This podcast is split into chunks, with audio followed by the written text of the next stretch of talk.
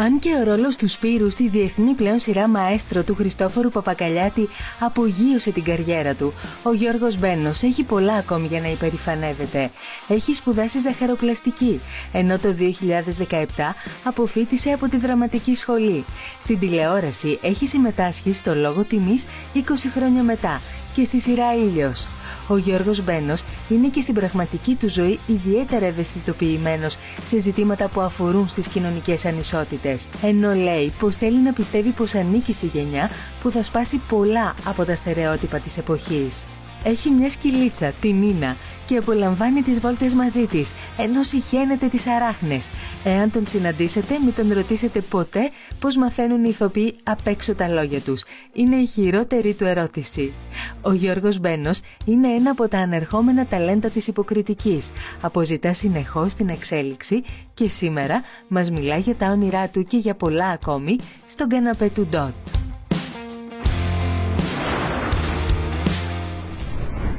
Καλώ όρισε! Τρόμαξε ο Γιώργος. Καλώς σας βρήκα. Γεια. Ευτυχισμένο το 2023. Πολύ ωραία έχει μπει. Έχει μπει φανταστικά. Ναι, δεν βλέπεις εδώ πόσα χρώματα, δηλαδή. Είμαστε Πόσο καλύτερα. μέσα Ε, ναι, στα αλλά σε χρώματα. σένα βγήκε και το 22 πολύ ωραία, να το πούμε και αυτό. Η αλήθεια είναι. Μας κάνεις ποδαρικό. Είμαι γουρλής. Ε, το, το Έτσι, ελπίζω και έτσι το πιστεύω, εύχομαι. έτσι πιστεύω ότι είμαι γουρλής. Οπότε. Δεν θα μπορούμε να τον αποχωριστούμε μετά. Μακάρι, ρε κάτσε παιδιά, εδώ. μακάρι να τα πούμε έτσι ωραία. Καλά είμαστε. και να μην φύγω. Και άμα είναι πετάγεσαι παξούς για δεύτερη, τρίτη, εδώ 25η σεζόν και επανέρχεσαι. Δεν έχουμε τέτοια προβλήματα. εντάξει, εντάξει. Εντάξει, τέλεια, ό,τι σου τέλεια. πούνε από το Netflix. Α ξεκινήσουμε με αυτό. Ναι. Πώς ε, νιώθεις που στην αυγή του 23 συνέβη αυτό; Δεν έχει κάτσει ακόμα μέσα. Νομίζω σε κανέναν. Δεν, δεν ξέρω. Δηλαδή είναι πιο πολύ το έχουμε σαν πληροφορία ότι, ότι μπήκαμε ρε παιδί μου στο Netflix. Είστε και νούμερο ένα στην Ελλάδα Ε, ναι. εδώ και καιρό και δεν ξέρω πόσο, πόσε εβδομάδες. Και ευτυχώς δηλαδή που συνέβη, γιατί είναι όντως μια πολύ καλή δουλειά. Δηλαδή, ανεξαρτήτω του ότι συμμετέχω εκεί, ε, το βλέπαμε από την αρχή ότι έχει να δώσει πολλά αυτή η δουλειά. Οπότε χαρήκαμε όλοι που μπήκε. Αλλά είναι όλο, ξέρεις, τόσο περίεργο. Φίλοι, οικογένεια, τι σου έχουν στείλει μέχρι στιγμής σε σχέση Ε, με αυτό; Πολύ, πολύ θετικά πράγματα έτσι κι αλλιώς, πολύ θετικά μηνύματα. Είναι και εκείνη πολύ περήφανη για όλο αυτό, ειδικά η οικογένειά μου, που από την αρχή ρε παιδί μου με στήριζε σε όλο αυτό. Αλλά μέχρι στιγμής δεν έχω λάβει κάποιο αρνητικό. Και δεν το λέω στο κομμάτι της ε, υποκριτικής. Εννοώ στο κομμάτι το ότι είναι αυτή η ιστορία. Αν αρέσει, αν δεν αρέσει, αν περνάει, αν δεν περνάει, αν κάτι κλώτσισε. Θέλω να μου πεις όμως, αν περίμενες ή αν φανταζόσουν, ξεκινώντας να γίνεις ηθοποιός, ότι τόσο σύντομα, γιατί έχεις τελειώσει το 17. Το 17, το 17. Αν περίμενες ότι τόσο σύντομα θα συνέβαινε αυτό που λέμε μια τόσο μεγάλη ευκαιρία στην καριέρα σου. Γιατί το περίμενες τόσο σύντομα; Όχι.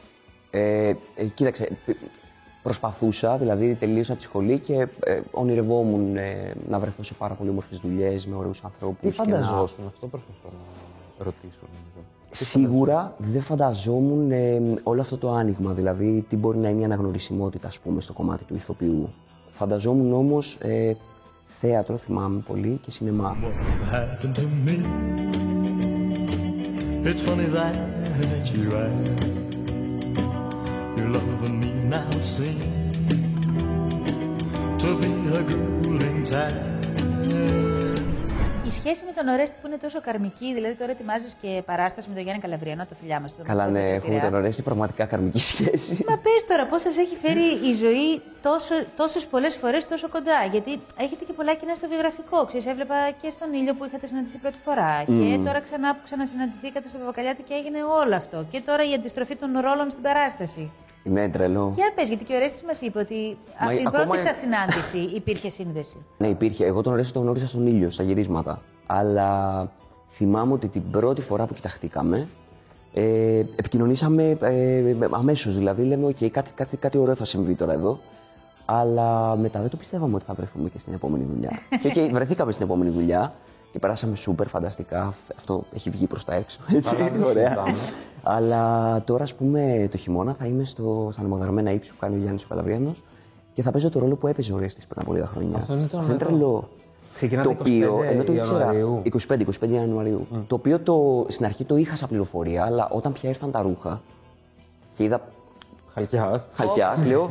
Ε, του στείλα μια φωτογραφία και του λέω: Τι γίνεται, έτσι, ωραία, με σένα τέλος πάντων. Τι Είναι γίνεται; σαν να είστε όντως τρελό. είναι καρμική η σχέση. Ναι, ναι, ναι. Και εντάξει, είναι και ένα παιδί το οποίο, ρε παιδί μου, εγώ εξ αρχής, ας πούμε, δέθηκα πάρα πολύ μαζί του. Ναι, έχετε και κάτι Ναι, συμπληρωματικό κάτι- νομίζω ένας κάτι ε, σε σχέση αφήσαμε με τον ωραίο. άλλον. Ε, Μοιάζεις, δεν ξέρω αν είσαι, πιο εσωστρεφής. Πολύ, πολύ περισσότερο. Ή- Είσαι. Ναι, ναι, ναι. Είμαι γενικά, μ, αλλά ε, με άλλον τρόπο. Δηλαδή δεν, είμαι, δεν έχω την εξωστρέφεια, ας πούμε, αυτή που έχει ο Ωρες, Ναι, ας πούμε. όλες είναι πιο Ναι, ναι, ναι. μαροδείς, πώς να το πω. Ναι, Ωραιότατο. Ναι. Είσαι χυμαρόδης, Ορέστη.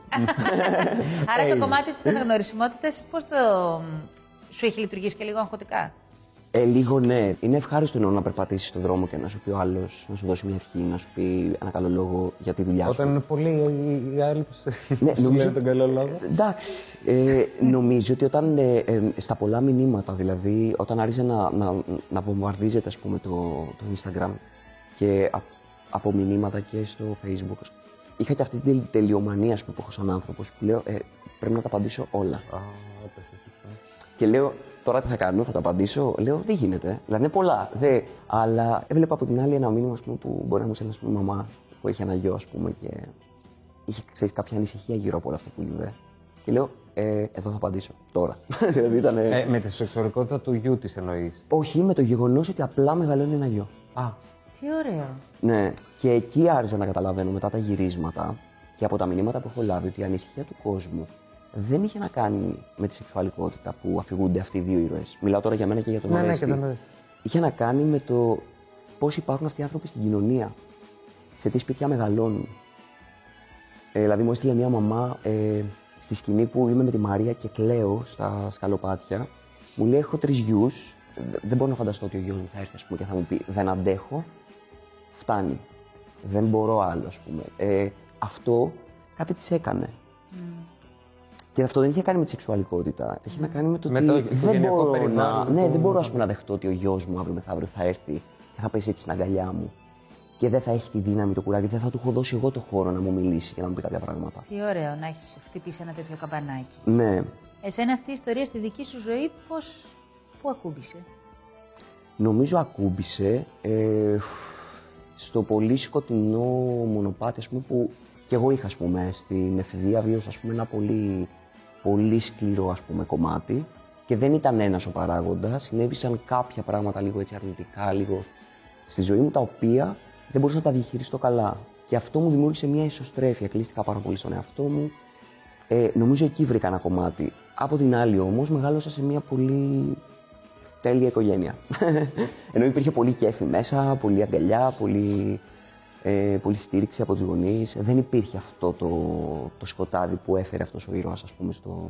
δεν εννοείς ε, bullying ή τέτοιο πράγμα. Όχι, εννοώ bullying ξεκάθαρα. Α, εννοείς bullying. Ναι, υπήρχε, αλλά δεν υπήρχε σε πολύ μεγάλο βαθμό. Δηλαδή δεν υπήρχε σωματική βία ή κάτι τέτοιο. Απλά, ρε παιδί μου, ξέρεις, όταν κλείνεις λίγο στον εαυτό σου ή και όχι.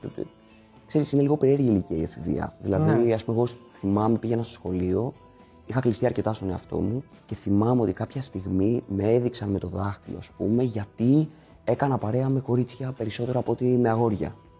Αυτό για εκείνου που το έκαναν αυτό σήμαινε κάτι. If saving more and spending less is one of your top goals for 2023, why are you still paying insane amounts of money every month for your phone bill? Right now, when you switch to Mint Mobile, you'll get their unlimited plan for 50% off. As the first company to sell premium wireless service online only, Mint Mobile lets you order from home and save a ton with phone plans starting at just $15 a month. All plans come with unlimited talk and text plus high-speed data delivered on the nation's largest 5G network. Cut your wireless bill to 15 bucks a month at mintmobile.com slash save. That's mintmobile.com slash save. Hurry. Offer ends January 15th. Και δεν μ' άρεσε αυτό. Δηλαδή, και τώρα πια δηλαδή, το έχω ξεπεράσει, το έχω αντιμετωπίσει. Προσπαθώ και εγώ να αντιληφθώ με, με άλλα Αλλά μάτια είναι τη ένα ζωή μου. κομμάτι που σε έχει, σε έχει κάνει να είσαι πιο επιφυλακτικός με τους ανθρώπους. Ναι, βέβαια πια νομίζω ότι πολύ συνειδητά τους διαλέγω. Δηλαδή, οι άνθρωποι που θέλω να έχω δίπλα μου θέλουν να είναι πολύ φωτεινοί και να, να σέβονται απλά τον άλλον. Δεν, δεν με αφορά δηλαδή το κομμάτι το να είναι ένας άνθρωπος απλά έστω και λίγο τοξικός. Ε, για κάποιο λόγο, και δεν νομίζω το κάνω συνειδητά, ε, θα τον αφήσω στην άκρη. Αυτό είναι Παίρνεις σπουδαίο το- να το έχεις κατακτήσει σε τόσο μικρή ηλικία. Γλιτώνει χρόνο της Ε, ζωής σου και το μπράβο. σου. προσπαθώ, δεν ξέρω αν το έχω κατακτήσει, αλλά ε, σίγουρα ε, αν κλείσω τα μάτια μου και γυρίσω στην εφηβεία, δεν μου είναι κάτι πολύ φωτεινό. Ε, ήταν στο γυμνάσιο, μιλάμε σε αυτά τα χρόνια. Ναι, ναι. Ε, ήταν, θυμάμαι, εκείνη η διετία, Δευτέρα, Τρίτη γυμνασίου που, που ήταν, ρε παιδί μου, ξέρεις λίγο πιο ζώρικα τα πράγματα. Αυτές οι ηλικίες έχουν και μια άλλη βαρύτητα σε σχέση με τα πράγματα που μας συμβαίνουν. Εάν ε, σου δινόταν ευκαιρία να πεις κάτι, ας πούμε, σε ένα παιδί που βρίσκεται σε αυτή την ε, ηλικία και αντιμετωπίζει κάτι παρεμφερές, τι θα έλεγες; Τι θα έλεγα, θα του έλεγα αυτό που έχω απαντήσει ήδη σε κάποια μηνύματα που έχουν να κάνουν με αυτό το κομμάτι. Μίλα όσο μπορείς στους ανθρώπους που αγαπάς και εμπιστεύεσαι, μην τα κρατήσεις μέσα σου. Κάτι το οποίο εγώ το έκανα, ε, χωρίς να σημαίνει ότι δεν μου είχαν δώσει το χώρο οι γονεί μου. Απλά ε, Είναι διαφορετικό και όμω. ήταν διαφορετικό. Δηλαδή, ε, αισθανόμουν ότι λέω τώρα να το πω όλο αυτό που συμβαίνει, να μην το πω. Άστο μωρέ, θα περάσει. Υπήρχε αυτό. Άστο μωρέ, θα φύγει. Το οποίο πια διαφωνώ κάθετα. Το έχεις μετανιώσει δηλαδή με έναν τρόπο. Ναι, με τρώει όλη την ώρα. Το έχεις καιρό; Όχι πολύ. Έχεις βγάλει κι αλλού; Εδώ. Τι είναι αυτό τώρα, Ψωρίας είναι.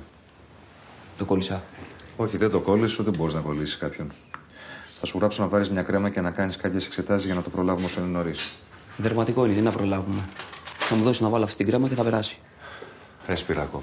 Δεν θέλω να μάθει τίποτα η μάνα μου ούτε κανένας. Πίστευες στον εαυτό σου, ενώ σε εκείνη την ηλικία αρχικά ήξερες ότι θες να ασχοληθείς με την τέχνη, με τις τέχνες; Όχι, όχι καθόλου. Και δεν πίστευα και δεν πίστευα ότι θα ασχοληθώ. Ε, γιατί ήταν όλο λίγο μαύρο το πράγμα. Δηλαδή, ε, θυμάμαι πρώτη, Δευτέρα Λυκείου άρχισα να, σ- να, να βρίσκω περισσότερο εμένα. Αυτό που θέλω να κάνω, το χιούμορ μου, το, την εξωστρέφειά μου, όλο αυτό. Όπου, σαν παιδί, δηλαδή ήμουν διάολος, δεν υπήρχε. Δηλαδή, πολλή ενέργεια, πολύ κέφι, πολύ χιούμορ, δηλαδή... Εκεί στο ενδιάμεσο κάτι συνέβη. Να πάμε στο θέμα έρωτας που μου αρέσει. Πάμε. Τι γίνεται, ε; Η Νάντια ξαφνικά από εκεί Δεν που το ήταν. περίμενα. Ούτε Μου εγώ. ήρθε το Να σου πω τι 23 εννοώ. Δεν θα σε ρωτήσω ήρθε. ποτέ για προσωπικά σου, δεν θέλω ποτέ να φέρω κανένα σε δύσκολη θέση. Πόσο Όχι, μάλλον δεν με δημοσία. φέρνεις. Σε Οκ. καμία περίπτωση. Αλλά επειδή μιλάμε για την εφηβεία που εκεί τα πράγματα πρωτογεννιούνται, εκείνη την περίοδο δεν είχες τις πρώτες ερωτικές σου, ας πούμε. Τα δημιουργίες- πρωτοερωτικά Τα σκυρτήματα. πρωτοερωτικά σκυρτήματα, hop hop. Ε, όχι, θυμάμαι Όχι, ε. λίγο τελειώνοντας το. μπαίνοντας στο γυμνάσιο, κάπου δηλαδή στα 13, εκεί που αρχίζουμε να ανακαλύπτουμε λίγο το Ναι. σώμα μας, λίγο όλα αυτά τα ωραία. Εκεί άρχισε κάπως να, ε, να το ανακαλύπτω, να το ψάχνω. Να λέω τι είναι τώρα όλο αυτό; Ε, μετά όχι. Μετά κρύφτηκε όλο. Κρύφτηκε. Κρύφτηκε, κρύφτηκε. Δηλαδή ξαναήρθε μετά στο Λύκειο. Εντάξει, Α, δεν νωρίς. υπήρχε πολύ. Νωρίς. Ναι, ενώ ήρθε με την έννοια ότι υπήρχαν αυτοί οι εφηβικοί, ωραίοι, καλοκαιρινοί έρωτες που δεν ξέρεις τι είναι αυτό, που δεν ξέρεις τι να γράψεις. Υπήρχε και αυτό το. Τώρα ξέρεις δηλαδή. Ραβασάκι. Όταν έρχεται ο έρωτας, ξέρεις τι να πεις και τι να κάνεις. ναι, ναι, ναι. Ναι. Κάπως, κάπως θα το καταλάβω λίγο περισσότερο. Νομίζω ότι έχω ερωτευτεί μια φορά πολύ δυνατά στη ζωή μου. Είσαι νομίζω, νεότατος. συγγνώμη, νομίζω ότι έχω. Όχι νομίζω, έχω ερωτευτεί Έχεις. μια φορά πολύ δυνατά. Τι ωραία, και πού σε Και- πήγε αυτό. ναι. πού σε... Ρε Μίνο, μα τι συντονισμός; Υπέροχα. Τι συνέβη. Υπέροχα. Πήγε πέρυσι. Πώς πήγε αυτό; Πήγε τέλεια. δηλαδή άρχισα να αγαπάω πιο πολύ ε, τους ανθρώπους. Ε, άρχισα να βλέπω ότι α, είναι ωραίο πράγμα. Υπήρχε ταραχή μέσα επίσης πολύ. Συνήθως ναι. Ναι, δηλαδή ε, θυμάμαι ότι ήταν η περίοδος που είχα αφήσει στην άκρη οτιδήποτε, δεν με αφορούσε τίποτα. και ήταν και κατά τη διάρκεια της ε, σχολής μου στο εθνικό. Άρα είσαι ένα Τι ερωτεύεσαι. ωραία. Πήγαινα στη σχολή και έλεγα: Ωραία, τι είναι αυτό τώρα εδώ, Ξέρεις τι, τι να μου δώσεις. Δηλαδή το έβλεπα κάπως έτσι. Άρα όταν ερωτεύεσαι, τα πράγματα τα υπόλοιπα πάνε στην άκρη από ό,τι καταλαβαίνω. Ε, αυτή τη μία που μου συνέβη τόσο έντονα, πήγαν όλα στην άκρη. Δεν είναι αυτές οι σχέσεις κανονικές. Δεν την παλεύω. Και τότε τι θέλεις να πούμε; Να σε δω ήθελα. Να σου πω ότι προσπάθησα, αλλά δεν. Εσύ πώς ξεκουράζεσαι, πώς διασκεδάζεις; Περιγράψα μου μια ωραία μέρα σου, ας πούμε. Μια ωραία μέρα μου. Λοιπόν, θα βρεθώ με τα φιλεράκια μου που τυχαίνει να μην είναι στον ίδιο χώρο. Τι ωραίο. Μ' αρέσει πάρα πολύ αυτό. Ε, μ, θα πάω τη γυμναστική μου. Γυρνάω Ναι, εγώ, γυρι- επίστρεψε, επίστρεψε. Ε, γυ- Γυρίζω στο, λίγο στη σειρά και γιατί θέλω να σε ρωτήσω. Τι ήταν αυτό που σε δυσκόλεψε περισσότερο στο ρόλο σου; Η σκηνή της βίας ε, που δέχομαι από τον πατέρα μου, από τον Γιάννη τον Τζορτέκη στο Ναι, ναι, σπίτι. ναι. Από το Χαράλαμπο μάλλον, όχι από τον Γιάννη τον Τζορτέκη. Από τον Γιάννη τον Τζορτέκη παίρναμε αγκαλιές, φιλιά, περνάγαμε σούπερ.